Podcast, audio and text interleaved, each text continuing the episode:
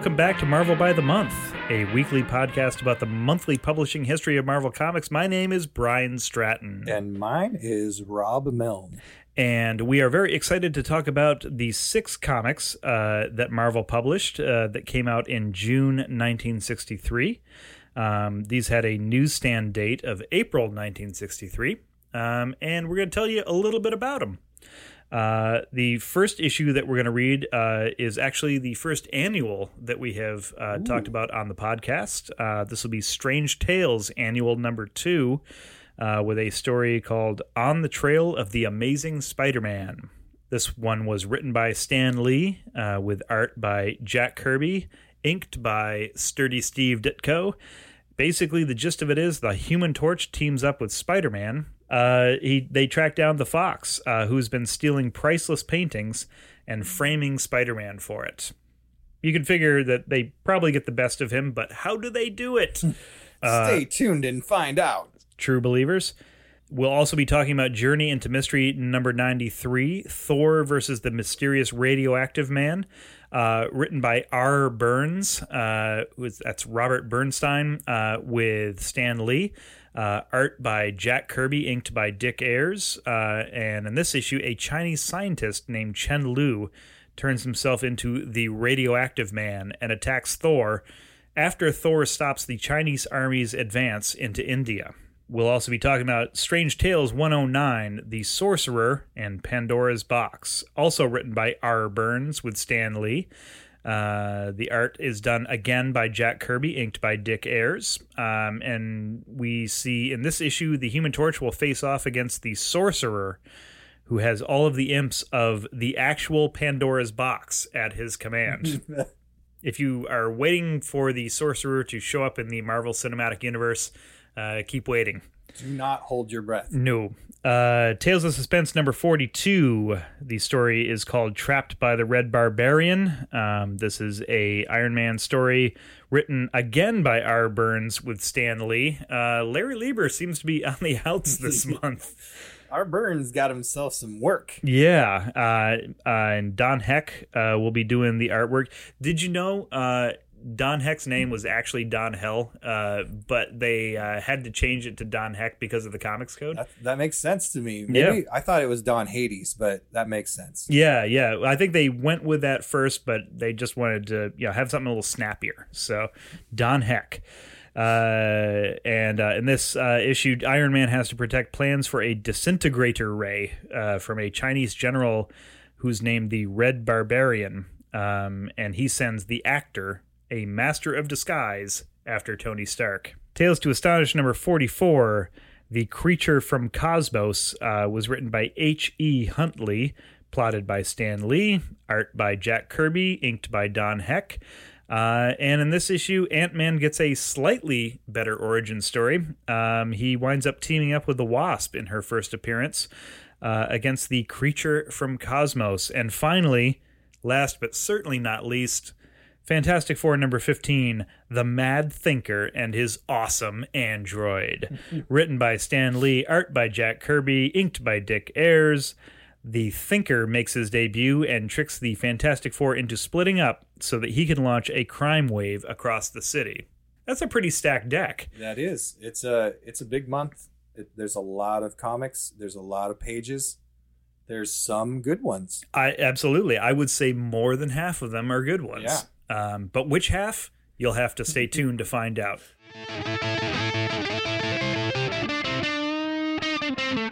All right. Well, uh, before we uh, dive into these very, very good comics this month, um, let's talk a little bit about what was going on in April 1963 when these comic books were uh, hitting the shelves. Well, for some people, their stories were just getting started. Oh, yes. And by their stories, I mean their stories during the afternoon when they're drinking wine. Um, on uh, April Fool's Day, 1963, the long running American TV soap opera General Hospital made its debut on the ABC network. when we say long running, um, we mean long running. That show, I don't know if it's still on the air, but I know it lasted at least 50 years. Yeah. Yeah. I'm not sure I I've not have not tuned in. Yeah. Um, nor is it on my DVR. No. But uh, but I think it was running until relatively recently. So if it's not still running, sorry, General Hospital, if you're still running. Yeah, uh, I mean, I'm not saying I don't drink wine during the day, but uh, I don't watch General Hospital while I'm doing it. So, uh, in not as hilarious news, um, this is actually a pretty serious deal. Um, in on uh, April 3rd, 1963. Uh, the Southern Christian Leadership Conference uh, volunteers kicked off the Birmingham campaign in Birmingham, Alabama, against racial segregation with a sit-in. Um, so this is a group uh, that um, counted among its members uh, Martin Luther King Jr.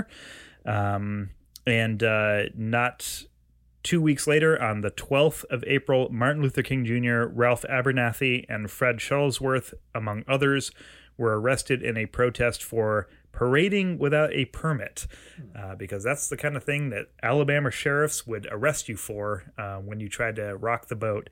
Uh, and then four days later, after being arrested, uh, MLK issued his letter from Birmingham jail, which, if you haven't read it, you should definitely check it out. It is uh, a seminal uh, time capsule of the moment. Um, but again, you know, we mention these things because uh, as we talk about these issues of Marvel Comics, you're going to start seeing these themes come up. Um, and uh, it's really important to have a sense and an awareness of what's going on in the country at this point, um, and why uh, some of these things uh, start creeping into the comic stories that we're going to be talking about. In in a lighter note about MLK Jr., Yes. uh, both you Yeah, and me share a birthday with him. we do. Uh, that did draw my interest to his work when I was younger, uh, and and uh, sometimes to the dismay of people in my family, they're like, "What is going on with this little kid?" Uh, Yep. Yeah, I, I I got fairly obsessed with MLK when I was a kid. Yeah. Uh, and I was very happy that he was honored with a day off, and it happened to be near my birthday. Uh, but it was more important that he was honored with the day off so that people could recognize him. Absolutely, yeah, uh, yeah. January fifteenth. Um, all three of us were born on that day in different years, Yeah. uh, and it's I'm I'm proud to be in that company. Uh, also born on that day was Charo, so uh, you know you win some, you lose some. But uh, no, I it's a it's a super cool thing uh, to have known even before I really understood what the civil rights movement was about. That I knew that I shared a birthday with this man. Um, it's a very very great thing. in different and scary news, um, on the 5th of April, the Soviet Union accepted an American proposal to establish a Moscow Washington hotline so that the leaders of the two nations could communicate directly with each other in order to avoid war. Uh, that's because we were so close to war all the time. And I, this only makes me think of Doctor Strangelove. Yeah. They, they actually use that phone in Doctor Strangelove. Uh, so, you know, check that out for a little context. Uh, hey, I got some music news for you, and it doesn't involve the Beatles. I'm sorry to Wow. say. Yeah. Uh, so a fellow named Boots Randolph, uh, who uh, was kind of an accompanist and session guy for um, a lot of different performers across a lot of different genres. Uh, he actually had a U.S. hit that charted uh, in April '63, um, and it hit number one on the Billboard chart. Wow. And that song was Yakety Sax, the Benny Hill theme. Oh God!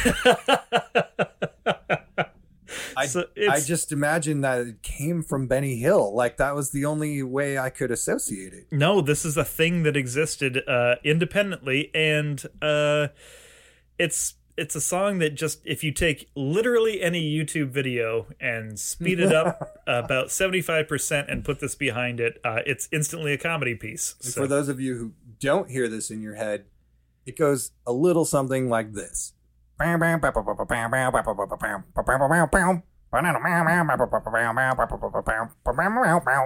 So you know, just Yeah. just look that up. It'll sound exactly like what I just did.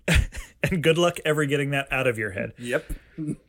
Um, uh, some sports news uh, in uh, on the seventh uh, of April uh, at Augusta National Golf Club. Uh, the twenty seventh Masters tournament was won by uh, a twenty three year old fella named Jack Nicklaus.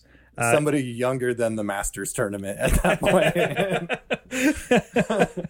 he uh yeah he became the youngest player ever to win uh the masters um and you know the golden bear uh established his legacy there the Golden Bear Cub at that point. yes, exactly Uh, uh, At the 35th Academy Awards on the 8th of April, uh, the Lawrence of Arabia won the Best Picture Oscar. Gregory Peck won Best Actor for To Kill a Mockingbird, while Anne Bancroft won Best Actress for portraying Helen Keller's teacher in The Miracle Worker. That is just a murderer's row of Oscar winners. Yeah. Hey, here's a crazy bit of trivia that I was totally unaware of uh, until I was doing research for this episode. So, on the 10th of April, uh, an unknown gunman narrowly missed killing former U.S. Army General Edwin A. Walker, who had been working on his taxes at his home in Dallas, Texas. Here's the twist the would be killer would later turn out to have been Lee Harvey Oswald. what? And he used the same rifle that he would later go on to shoot President Kennedy with. Wow. Yeah. That is that is very bizarre. Yeah. And uh and I guess they later yeah would understand that, but with all of the work I did reading everything about a conspiracy theory growing up, never did I come across that. So that's Yeah. what's so shocking to me.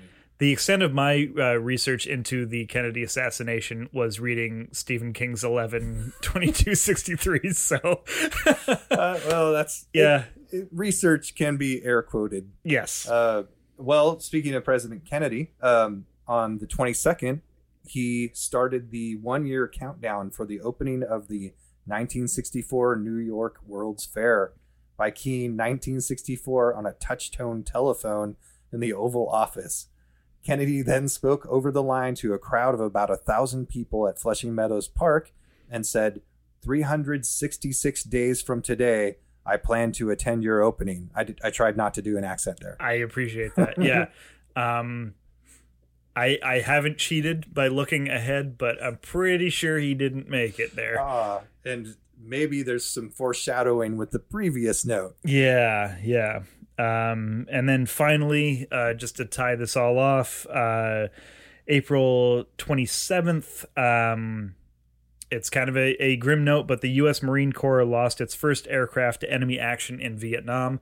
Um, obviously, this would not be the last time this happened. Um, but again, just as a reminder that, hey, Vietnam's a thing and it's heating up and uh, it's going to get a lot worse before it gets better. Yeah, and again, it's a reminder of the reflection to the comics.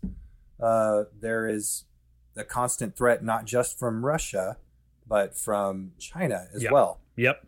You start seeing in some of these stories uh, East Asian uh, villains cropping up. So we've seen a lot of the uh, you know the Russian um, you know square jawed vodka zombies um, showing up, and uh, now we're starting to see more and more of the uh, of of the uh, Southeast Asian enemies. And um, when you caricature a Russian person, it ages a little bit better than when you caricature an East Asian adversary. Yeah. Um, so you know these are not some of the high points of Marvel's history. You know, a lot of these stories are fairly propagandistic. So Yeah. you know, you have to you know you take everything, um, judging it by the values of the era that it was created in. Yes.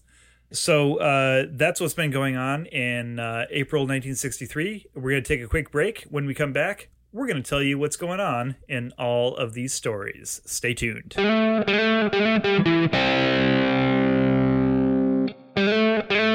Hey, welcome back. Um, so we got uh, six issues to talk about. Um, let's go ahead and jump into them. Uh, how do you feel about doing a play-by-play for uh, Strange Tales number 109? I'm happy to do it. All right. So let's talk about the the forgettable sorcerer was what was running through my head, and, and part of that is because this is a very forgettable story. So, um, and you know, we don't expect a, a high bar from Strange Tales in general.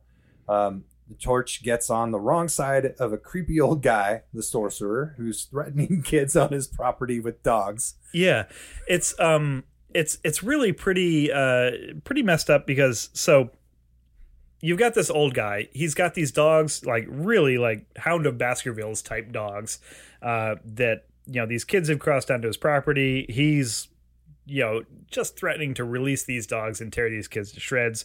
Uh, then the Human Torch shows up, which is great. Then he takes things a little too far. uh, he, like uh, after the sorcerer has already agreed to lock the dogs up, then Johnny decides that it's a good idea to like create a wall of flame around his property. It's like, okay, dude, like just chill a Don't little bit. antagonize the old get off my lawn guy. Yeah, seriously, it's like you, you made your point. just let let's be neighborly here. So naturally, there's some retaliation from crazy old get off my lawn guy, who we'll call the sorcerer. Yep. Um, uh, he uses the actual Pandora's box to unleash imps like hatred, forgetfulness, sleepiness, etc. Other dwarfs. Uh, Yeah, I, I, so he has a reputation for being a like someone who uh, studies black magic, but everyone just kind of dismisses him as a crank. But he literally has the Pandora's box, um, and he just uses the Human Torch's uh, humiliation of him as an excuse to just terrorize the town. and uh, you know, not a not a not a big uh, surprise, but Torch beats the sorcerer, who never shows up again. Yeah, and honestly, like we we can go into more detail about this, but that's just about all you need to know about this story. Is the sorcerer releases an imp, uh, he commits a crime with it.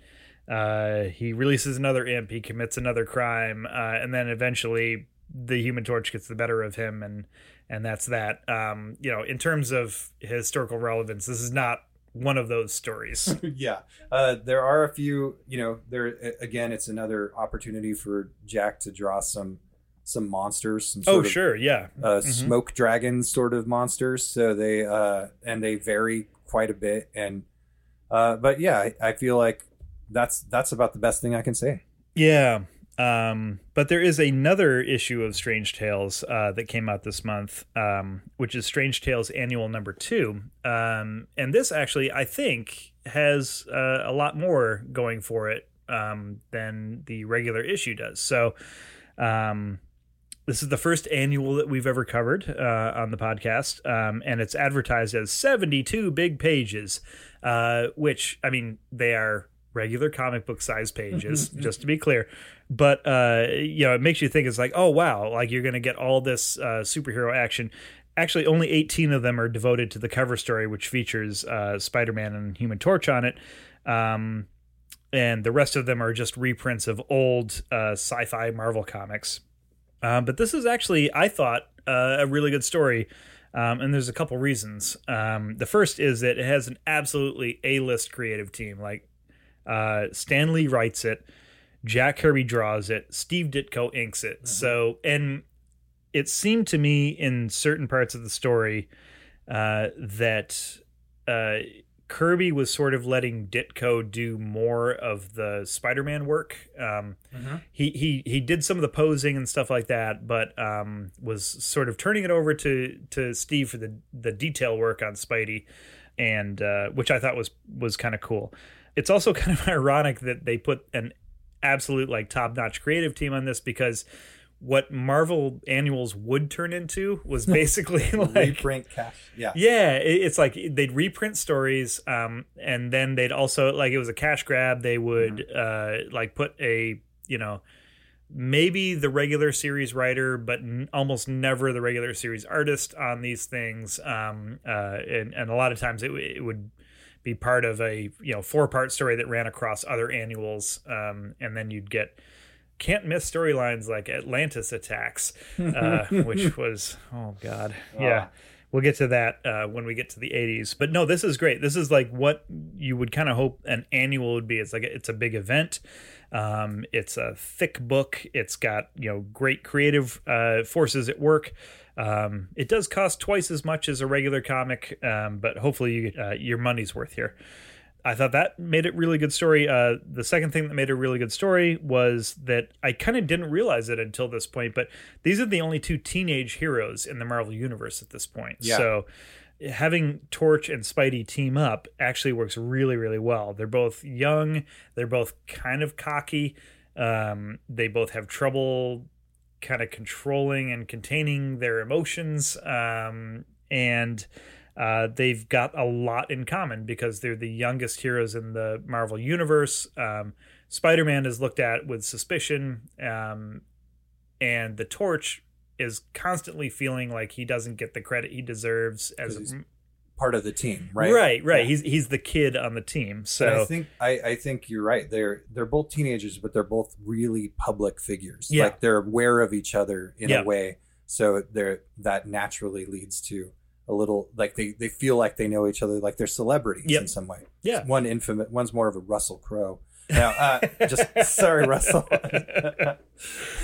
Yeah, and and uh, prior to this point, the only time these guys have ever met in person was when Spider-Man shows up at the Fantastic Four's headquarters and like, "Hey, give me a job," and they're like, "No, Get That's out of that. here, Yeah. kid. Yeah. Uh, but they actually, you know, so uh, what's going on is basically there's uh, there's an art thief uh, named the Fox. He's stealing paintings. He's leaving uh, webs behind to get people to think that Spider-Man's the one doing this. Um, so the Torch gets literally all fired up and wants to, you know, to bring Spider-Man to justice. And they wind up having like a pretty fun um, tussle uh, for a few pages where they're like you know battling over a swimming pool um, and uh, like zipping through a forest and fighting on a construction site and stuff like this. And i actually thought the banter between them was pretty fun. Like Oh yeah. yeah the, like they they talk some good smack um, to each other. The other thing I realized, this is almost unrelated, but in a couple comics in the last uh, this last episode and, and this episode, uh, we we see the slang term "natch" oh pop yeah up a lot, and I I was like, I feel like I've used that recently, and maybe it's just because it's bled in from reading these comics. yeah. But I also think I've heard it, so I'm like, maybe that's there's a revival just for you know abbreviation, you know, totes natch. maybe it's our loyal listeners who are repopularizing this. Maybe. Maybe we're bringing back like 60s hipster slang. That's totally genchi man. Yeah, I mean the the plot on this uh, story is actually pretty by the numbers. Um, it's uh, it's actually so generic that so the villain in this piece is a a an art thief named the Fox. Um, Spider-Man winds up fighting an octogenarian jewel thief named the Black Fox later on in his career, um, who I actually remembered way better than this guy, and I Oh, yeah. thought this was the same guy until I kind of dug in. It's like, oh wait, so one is the fox, one is the black fox. I don't think the fox shows up again. Um, Uh, the Fox does show up again. In Oh, he 90s. does? Oh, Uh, okay. when he gets out of jail from this, so He- he went to jail for thirty years. yeah, and Okay. he uh, it, like in I, I think it was '94 or something. Uh-huh. I did a little research on it too because I thought he had to be some like recurring villain, right. uh, and he had a pretty good heist plan. So I was like, maybe he's gonna come back, but Yeah. uh, just just the once, uh, and he is, you know, he's been plotting his revenge for thirty years from prison. Gets out, and you know, doesn't quite work out. Yeah. Uh, Yeah.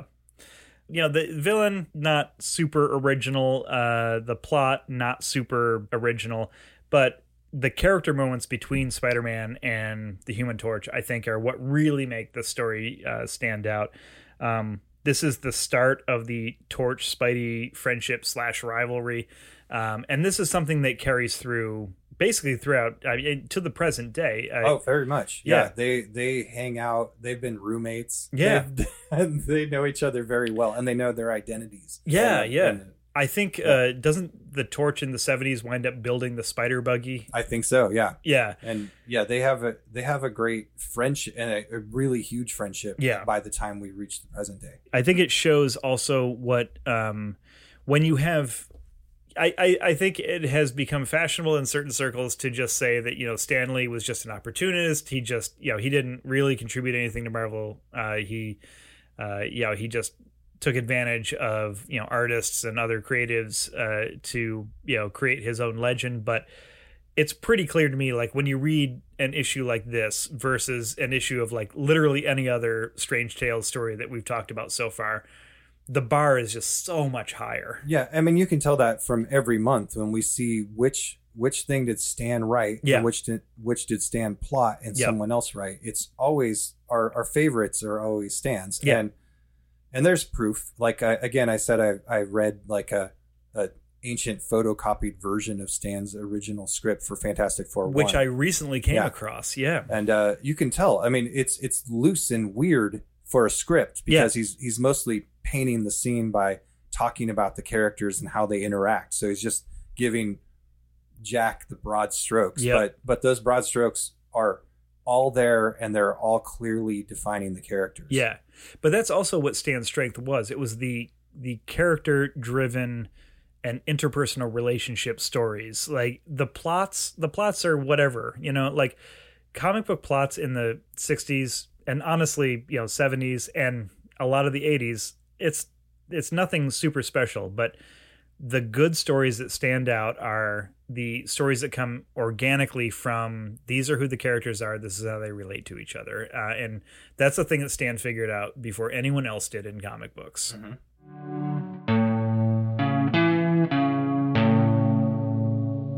why don't you uh, take us through uh, fantastic four number 15 Happy to. Uh, so we have the Mad Thinker and his awesome android. Uh, this is the first appearance of the Mad Thinker and his awesome android, both of which reappear dozens of times going forward. Uh, the story starts out with the Thinker assembling a kingdom of crime in New York, uh, and and we get a like classic Thinker pose when we first see him to um, Yes. Rodin sculpture. yep yep Uh, so his fabulous brain and computing machines let him stay one step ahead of the law. Those are his own quotes of fabulous brain. Uh, yeah and, and he's this got is a bit of an ego. Yeah, this is great. It's like his whole gimmick is that he knows what everyone's going to do before they do it. Um, and this is something that, like, literally, this has not changed a whit in 40 years, 50 Yeah. years. You know, so, um, you know, he says things like, it's exactly 1242 p.m. They should be entering in one and one half seconds. It's like, just like everything is, you know, like plotted out to a precise and absolutely impossible degree. Yeah, yeah, and it, and he his computing machines, by the way, are cool. Yes. they are they are a '60s computer, so it's like a auditorium of pipes and buttons and levers and things. Yeah, it looks like the Phantom of the Opera's lair. Yeah. So using his machine and plotting these things, uh, he's able to to you know figure everything out. He's trying to build this crime empire, but first he's got to deal with the Fantastic Four, which he does by tricking them into going on a hiatus. So uh, so basically, he's getting them all to do something else. Yep. So Johnny's cousin shows up, offers him a chance to join his circus to help boost you know waning ticket sales. It- which I love is is that he just knows is like if Johnny gets the opportunity to run away and join the circus, he will absolutely run away and join the circus. Yep. And uh, General Electronics recruits Reed to head their electronic research division. Yeah, by leaving uh, an issue of the Fantastic Four comic, the Marvel Universe Fantastic Four comic, on the table. It's like the custodian leaves a comic in there. Right, Like, right. yeah. Um, then the thing is recruited to become a professional wrestler. and that's something that he he actually does become a professional wrestler like in the 80s when he splits off from the fantastic four for a while um, it's i think it's called the unlimited class wrestling Yeah. federation um, which i have always wanted to bring back as a story like I, I i have a good story that combines unlimited class wrestling and the ringmaster circus of crime if anyone from marvel is listening i i can do a spec script for you on the spot He will. He will drop everything. And then Sue gets a movie deal. yeah So yeah, she uh, apparently has a desire to work in Hollywood. So they're all headed to different places altogether. We've Yeah. got Johnny heading to I can't remember Mississippi or Tennessee. Um, there's Sue's out in Hollywood. yep Reed's you know in a lab, so he's he's busy. yep Um, and then uh, I think the thing goes to the Midwest. Uh, He talks about like to to go the pro wrestling circuit. Yeah, the So, Midwestern Sports Arena, the circuit. Yeah. yeah. Um, so this is back in the territory days when it's like I'm not. I, I'll do a separate podcast about old timey wrestling. So the FF goes their separate ways, and the Thinker begins his crime wave. So he's got he's got them cleared out. Uh, they get back together only to dis- discover that the Thinker has taken over their headquarters, um, which is crazy. He's got like a crystal diamond thing around the outside of the entire Baxter building. Yeah, and it's not clear. Like uh, passersby can't see it, but the Fantastic Four can. And I, th- this part was a little confusing to me. But the Thinker, I guess, what we're meant to take away from this is the Thinker has got all the bases covered. He's taken over the headquarters. No one realizes it's been taken over except for the Fantastic Four. And what are they going to do? Because he's got their HQ, and he's got all of Reed's uh, scientific research at his disposal. By the way, earlier in this issue, Reed nonchalantly just tosses off the fact uh, that he has created artificial life in his lab. Um, and he's like, Do you think I wanted to stop working on this to take this meeting? No, but here I am. You know, it's like, wait, back up. like you're creating life in your laboratory. Yeah, Reed's, Yeah. A, Reed's a scary guy. Reed's terrifying. yeah um if you if you take a step back it, it's not so whimsical. Um and and i think there's a couple mentions of dna and you know cellular science and um so i i w- here and both in tales to astonish. So i think that's that's something playing out in in you know the history of science at the time where it's becoming popular knowledge enough for stan to start sliding it into a story. Yeah. so um so yeah, the FF had had come back together. They they you know the grass wasn't greener. They find their their this crystal thing around the Baxter building uh, that no one else can see. Um, they fight their way in. They find different ways to get past some traps, and every time they do it, you think, "Cool, they're gonna stop the Thinker." But the Thinker's like, "Oh, this is just as I planned." Yeah, yeah. So every step they move forward, he he planned on that Right. um, or at least he says so, and he sounds convincing. So they finally meet the awesome android, which is a weird looking thing. Uh, Uh, I love this thing. This is like a classic Kirby creation. He's got he's just like this gray humanoid who's still wearing pants. Um, like wrestling pants, wrestling like trunks. pants. Yep. Yeah. Uh, and he's got like this giant square head, and when he needs to, he forms a mouth uh, to blow uh, like jet force winds uh, out of it. Yeah. Um, but it's just such a weird, freaky looking thing. Yeah. No eyes, no nose, just this squarish rectangle of a head. Yeah. And uh, that looks like unmolded clay almost. Yeah, And yeah, very so it's like a unfinished. golem thing. Yeah. Mhm. Um, so they f- fight this android that's built from Reed's experiments into creating artificial life. Yeah. So there we go with the scary Reed again. Thanks, Reed. Um, they defeat the Thinker by doing something he couldn't have anticipated. So uh, this is awesome. So because you you you start to go like, well, there's no way they're going to beat him. Um, right. Reed previously gimmicked all of his equipment to shut down if one single button was pressed downstairs.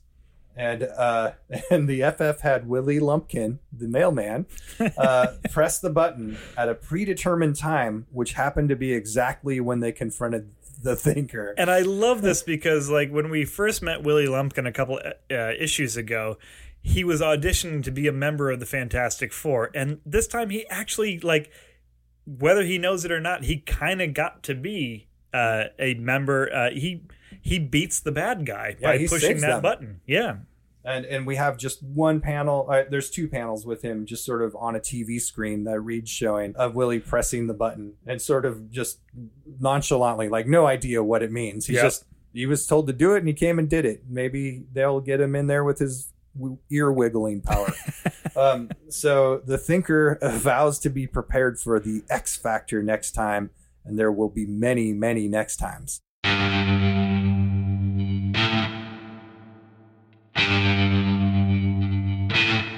I'm going to uh, go ahead and take us through uh, Tales of Suspense number 42, uh, the Iron Man story called Trapped by the Red Barbarian. Um, and I think this one we'll go through pretty quickly. Um, it's another early Iron Man story. Um, these early Iron Man stories tend to be pretty forgettable. The good news is that they find their feet pretty quickly with Iron Man, um, and we start getting some pretty good stuff uh, in the not too distant future.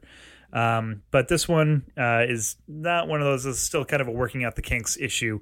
Um, there's two uh, villains, both of whom are really pretty generic. Uh, first, we have the Red Barbarian, uh, who's a very by the numbers uh, communist colonel. The only thing that's notable about him is that years later he would be retconned um, so that he would be the warden of the gulag that Bucky Barnes is being held in Oh, uh, during his uh, Winter Soldier years. So, um, you know, he comes back, but again, this is not. Yeah, th- this character lied fallow for you know forty five or fifty years before yeah. um, I, I think Ed Brubaker brought him back. Um, and then the other uh, villain that uh, Iron Man faces is the Actor, um, who, uh, honest to God, like this seems like the twentieth time we've seen a a one and done villain uh, whose uh, superpower is uh, super impersonation. Yeah. Um, and, and and some of these like they actually have some longevity to them. Like the chameleon comes back again. sticks. Yeah, yeah, the scrolls stick, but um, this is just another guy who can disguise himself. Blah blah blah. Um, uh, you know, he, he never reappears uh, for obvious reasons when you get to the end of the story. Um, but he also never really needs to because there's at least a half a dozen other folks who we've met so far who can do his job. Um, anyway, uh, I'll take us through the plot real quickly because, again, it's not really worth spending a ton of time on. The actor winds up impersonating Tony Stark to get the plans of a disintegrator ray uh, that Stark invented. Um, while he's doing that, he figures out that Stark is Iron Man, but he keeps that to himself. Iron Man turns it around on the actor. He steals back the plans. Uh, he then impersonates the actor impersonating Iron Man uh, to the Red Barbarian.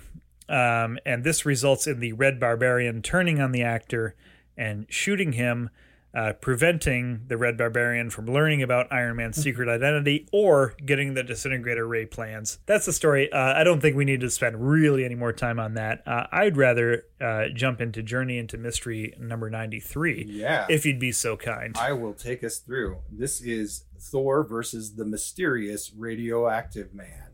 And it's got a pretty cool cover. We've got uh, the the glowing green greenish man uh, in some kind of a diaper. Uh, this is the introduction of one of Thor's most classic non-Asgardian villains, the Yeah. radioactive man. yeah so we have we've got loki he's really well established by this point um, and then you know eventually we see frost giants and you know other uh, asgardian villains but um, this is uh, you know a mundane human villain uh, who nonetheless shows up time and time again to mess with thor Yeah, and he so this is a Chinese scientist named Chen Lu who gives himself radiation powers to take on Thor. So he he is a, a, you know foremost scientist in radiation, manages and decides he's going to irradiate himself he, instead of any other subject because he doesn't want to give them this awesome power. Yeah.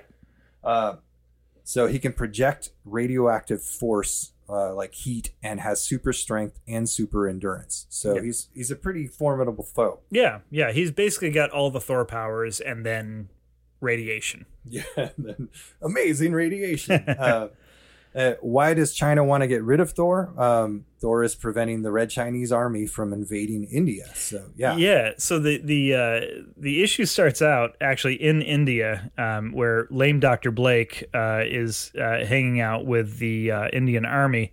Um, it's kind of funny, like for a guy who's dedicated himself to you know taking care of people and healing people, he has a lot of opinions on military strategy. yeah, and as Thor, he does smack people around quite a bit. Yeah. Yeah, and the first few pages are just, you know, Thor messing up the Red Army and like, you know, causing thunderstorms, you know, and uh tying all of their tanks to his hammer and like sending them back to the Indian forces so they can use them. That's my favorite. Yeah, and it's just like really just single-handedly completely messes them up, uh, which leads Chen Lu to turn himself into the radioactive Yeah, man. and so radioact. He's he's a very tough opponent. He Thor's hammer bounces off of him, so Mjolnir cannot get through. Nope. Um, he's impervious to Thor's lightning, so we're just losing all the special powers here. Yeah. And if Thor attacks him, he'll blow up like a hydrogen bomb. So you've got that whole like dead man's like fail safe thing here. like, yeah, you can hit me, but I might I will blow up like an atomic bomb. So, Yeah, he's the ultimate sore loser. Um, he can also hypnotize Thor and get him to throw away his hammer. So he still. This is another constant. Not only do we have these disguised villains, we have hypnotism as a constant Yeah. uh, uh, foil for everyone here. Yeah, feeding right into all that Cold War paranoia. Yeah. Yeah. Uh, so once he re- recovers his hammer, Thor whips up a whirlwind that shoots Radioactive Man back to China, where he crash lands and explodes in a fantastic mushroom cloud. So you think this is probably the end of Radioactive Man, but don't worry, he'll be back. and uh, yeah, and there's the the the problem with this story is that with the the red Chinese, as they say, um, talking about the communists, uh, there the coloring of the of Asian characters is still that jaundiced pale, um, and and even their depictions, it's very stereotypical. Yeah. Yeah, Yeah, it's it's tough to read. I think if you're gonna go back and and read some of these issues, like it, you have to be prepared to encounter some of the stuff. Like it's just this is the way folks from you know of this ethnicity were treated um, in uh, this era. It's not pleasant. Um, it's something that I'm happy to say that we have moved pretty far past. Um, but yeah, looking back on it, it is really really shocking. and and it's also propaganda. Like oh yeah, that- totally. That's the other point. Is Yeah. I mean, there there were real threats, and there was a reason why a lot of popular culture did you know take these kinds of stances, like making a Norse god a huge patriot. yeah. Um, but you can see the propaganda at a glance. Yeah. This is just unpleasant. it's Yeah. unpleasant to go back and look at. I hate the fact that, you know, something that I like this much wallows in these tropes, but, you know, there you have it. It's it's a reflection. Yep. So yeah, I mean that's just part of what it is as a, as pop culture. It's it's a reflection. Anyway, off the soapbox, on to Tales to Astonish number 44, uh, The Creature from Cosmos. Um, and, uh, man, I can't believe I'm about to say this, but I thought this was a really good Ant Man story. I wasn't sure that things like that existed. I, I agree. I was I was shocked and surprised, and this has this is my favorite Ant Man story. Yeah. I mean, granted, that's like a that bar is set at ant height. But but I mean this is this is actually like I, I legitimately if this had just shown up in the middle of any you know uh, any month of comics I would have thought this is a pretty good story. Um, there's three big reasons for that.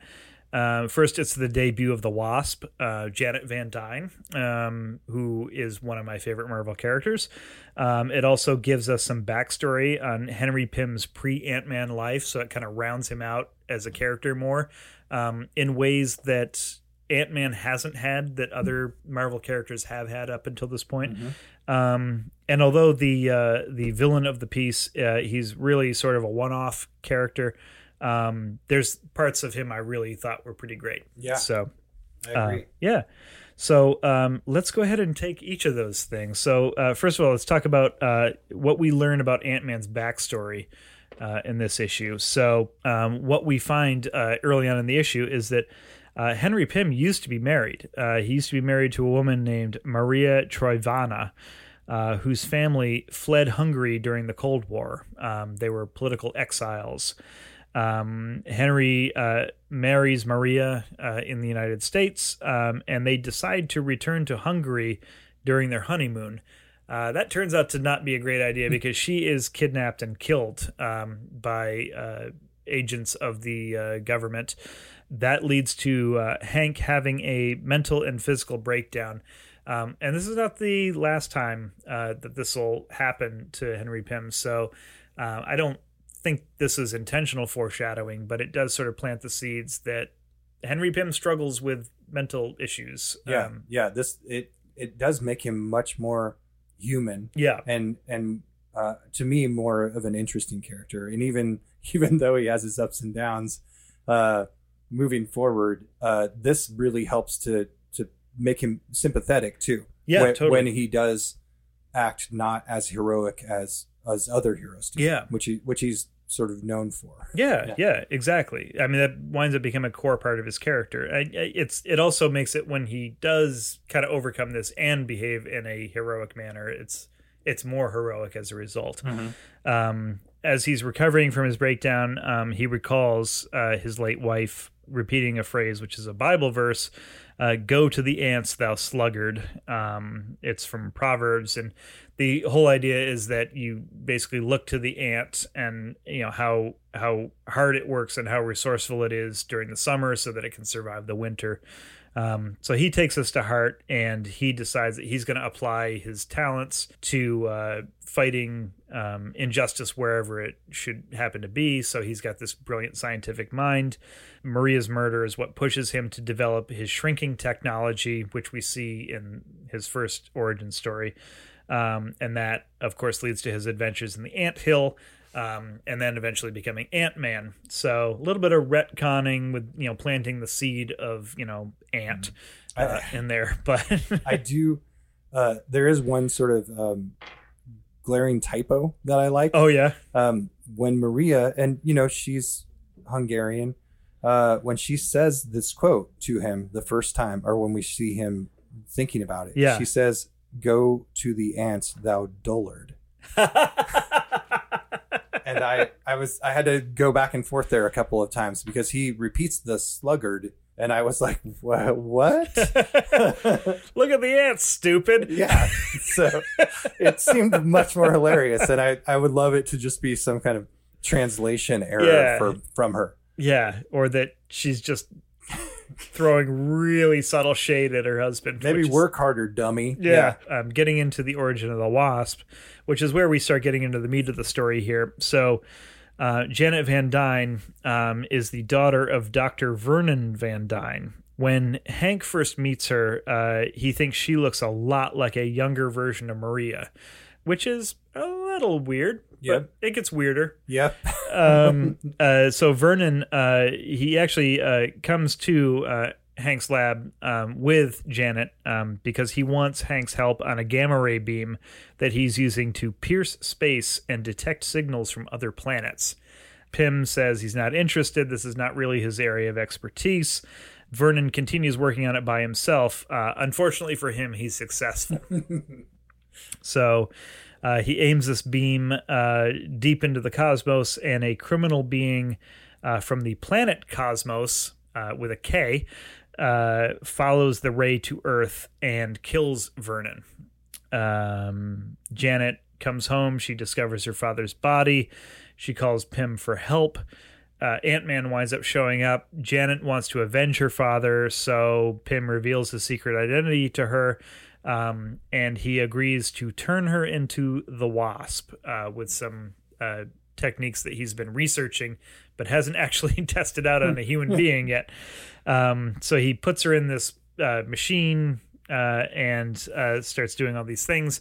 Uh, so basically, she gets these abilities. When she shrinks, she grows wasp wings on her back.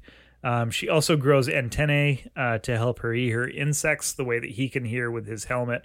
Um, those actually wind up disappearing in the not too distant future, but the wings stick around. yeah it's a it's this is the other interesting thing where he's looking at he's doing research into synthetic cells in the microscopic field so Yeah. he's like it's crossing over into this dna uh you know popular science sort of area So now he's got a, a partner in crime, um, which is good because he's got to deal with this creature from Cosmos. Again, it's it's it's kind of like a, just a generic alien monster uh, villain, um, but uh, there's a couple of interesting twists that I thought um, made it separated a little bit from the pack. Um, it's somehow uh, related biologically to Earth ants. The ants are terrified of it. They won't go anywhere near it. They won't help uh, Ant Man fight it. Um, the other thing is it's so alien and it's so otherworldly um, that it completely overwhelms any human who looks at it. It's like an elder god from Yeah. Lovecraft. it's very much that it, it's obviously you know referencing those kinds of themes yeah, totally. and he he does look i mean i know he looks kind of blobby and generic but Yeah, like Jabba the Hutt or something. But Right. um, but it, he also has this sort of um, there's like a the Chinese um, sculptures that are like warding off. They're like basically gargoyles. Oh yeah. Uh, So he Mhm. has like a his face is very much like that to me, uh, Yep. which I I thought was somewhat unique for a globby alien guy. Yeah, Yeah. yeah. It's it's it's kind of weird. Like for a generic globby alien guy, he is distinctive from other generic globby alien guys. Mr. Personality, generic globby alien guy. Yeah. Um, so uh, anyway, this thing has uh, it's made of formic acid, um, which is what ants use to sting and poison their prey. So uh, Hank whips up the antidote to formic acid. Um, and then he this is the weird part. this is this is where things go a little off the rails. Uh, he loads it into shotgun shells, and then he has his ants carry the shotgun to a rooftop overlooking the creature's rampage. Uh, why couldn't he just carry it? Because he's got ants to do that for him. they Um, carry the ammo too. yeah, They're- yeah. That's the whole thing. It's yeah, it's very strange. Um, anyway, so uh, Tiny Ant Man uh, winds up pulling the trigger on the gun while Tiny Wasp is reloading it. They don't they don't come back to human size, which would make firing a shotgun so much easier. right. It's built just for humans. Right. Unfortunately. Yeah. Um, and uh, anyway, so they shoot the alien a few times with this antidote. Uh, the monster vanishes and Earth is saved, which is great.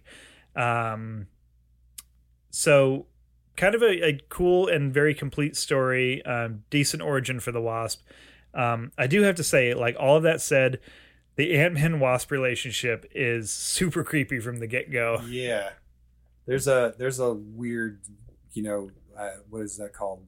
Robbing the cradle kind of thing going on. yeah, yeah. It's uh, like she, so she's totally head over heels for him, uh, but he won't return her affections. Uh, he keeps referring to her as a child, like literally, he says this half a dozen times in the issue, and that's even creepier when they when you know that eventually they do get together. Yeah. Um, yeah. so He's constantly thinking this, like like um, you know, she's lovely but yeah, much too young. Like, Right, Stuff right. like that. It just gets weird. yeah it's like this this lolita thing going on Yeah. and uh, and then like also immediately after her father is murdered janet never really mentions him again except to say that she wants revenge for his murder um, but something kind of interesting about that is like she uses the word and he uses the word also avenge several times um, and that has some added res- resonance Mm-hmm. Yeah, in could- about like you know three or four months down the road Could So- mean something in a, just a few episodes of Marvel by the month. Yeah. Uh, but anyway, just to break it all down, uh, this is Henry Pym's foolproof plan for picking up extremely young women. Um, so, first, find one who looks like a too young version of your dead wife. Uh, two, wait until her father is murdered, in part because you refuse to help him out. Uh, three, promise to help her avenge his death. Four, perform untested genetic experimentation on her.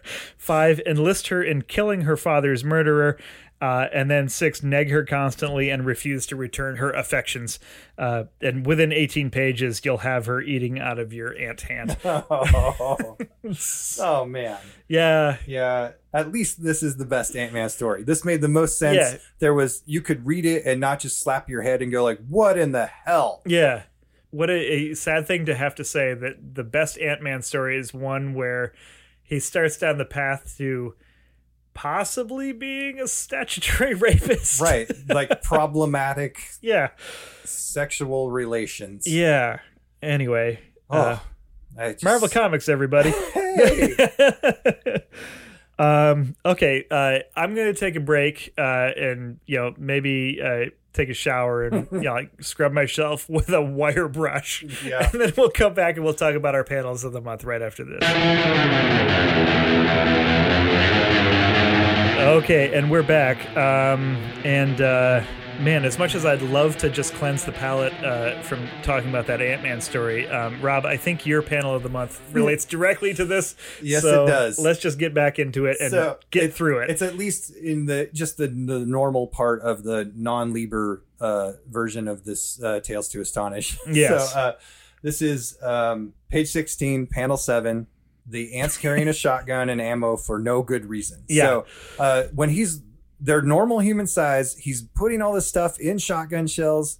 Uh, but it's just a bizarre. It's it's much like I loved when Loki turned like guns, put like little wings on them, and Yes. in one in one uh, version uh, or one story of Journey into Mystery. But this is, uh, yeah, just I did not expect that this this this was a super linear story going quite well, filling out the characters, backstories, bringing in the Wasp seems super cool yep. not anything convoluted and then suddenly there's a scene of just a bunch of ants carrying a gun sideways too, just so it seems weirder. So they're like marching, and they're they're they're headed to where where the Cosmos is, which is across town. Right. So he's just gonna have ants march a gun and a box of shells Yeah. Across town, and I'm like, just pick up the gun, man. And, Uh, yeah. and and if you look, you can see on the two lead ants, Ant Man and the Wasp are riding them. oh, So it's like they're just, yeah, it's gonna like go at ant speed it's cool. town. We know there's this alien monster who's just wrecking the town right now, but in five hours we're going to be ready to deal with him. we'll have made it several blocks toward this villain. Yeah, Yeah. So that's, but it was mostly just that it, it cracked me up. Yeah. It's as you know, sometimes mine are my my panels are tender. Sometimes they're just some big smashing, Yeah, and sometimes they're just what is the most absurd thing. Oh, yeah. this is it. yeah. Um, no, I uh, I see that and I raise it. Um, So mine also is a pretty absurd panel, um, and mine comes from uh, Tales of Suspense number forty-two, the Iron Man story. I don't know why this struck me as uh, being my favorite panel of the month, but um, so it's on uh, page five, uh, panel six, and, and so basically uh, the Red Barbarian uh, has just gotten some bad news about his plan, um, and he is ranting and raving at his subordinates while he is eating an entire ham hock that he's just holding in his hand, and uh, he uh, he finds out that uh, the plans uh, for the disintegrator ray are not in Stark's laboratory. Um, so he just hucks this ham hock at his, at his subordinate and clocks him, knocks him out cold. And the panel has the guy lying on the ground, completely out, stars above his head, the ham hock lying on the ground Yeah. next to him, and uh, and the uh, another one of his subordinates is trying to talk him down, but it's really clear like if he had a second ham hock, he would absolutely have knocked that guy out as well. It's just I I don't know like I I'm a sucker for just uh like overly officious people throwing temper tantrums and when This is like Looney Tunes made real. Yes, yeah, is and what it looks like. and when like hilarious cuts of meat are involved also So, i guess this is this is like the the venn diagram of my uh my sense of humor but um it's great uh i love it uh i will say that this is probably the best thing that marvel did this month it's hilarious. It's what better way to paint a villain than have him throwing chunks of meat at people and knocking them unconscious? yeah you've got at least two of the deadly sins you've got wrath you've got gluttony Yeah. yeah um there's probably a couple others Some in there pride in there. yeah yep so Oh man. Wow. Uh, I don't think we're gonna be able to top that. I think we'd better just call this uh, call this an episode right now. Yeah. Um, cool. Well, thanks for uh, listening to number sixteen. Uh, we are super excited to keep doing these, um, and we hope you are uh, excited to keep listening to them. Um, we've got some good stuff coming up uh, next week, and we hope you will tune in uh, to listen to that. Uh, until then, please check us out on the internet. Um, you can find us at marvelbythemonth.com and hit us up on Instagram at marvelbythemonth. Um, and yeah, find us on Facebook, find us on Twitter. Um, all that stuff is on the website. If you want to drop us an email, uh, please email us at marvelbythemonth at gmail.com. And I think that's it. Um, so, yeah, until next week, uh, I will remain Brian Stratton, And in this corner of the multiverse, I will remain Rob Milne. and we will see you next week for next month. Thanks a lot.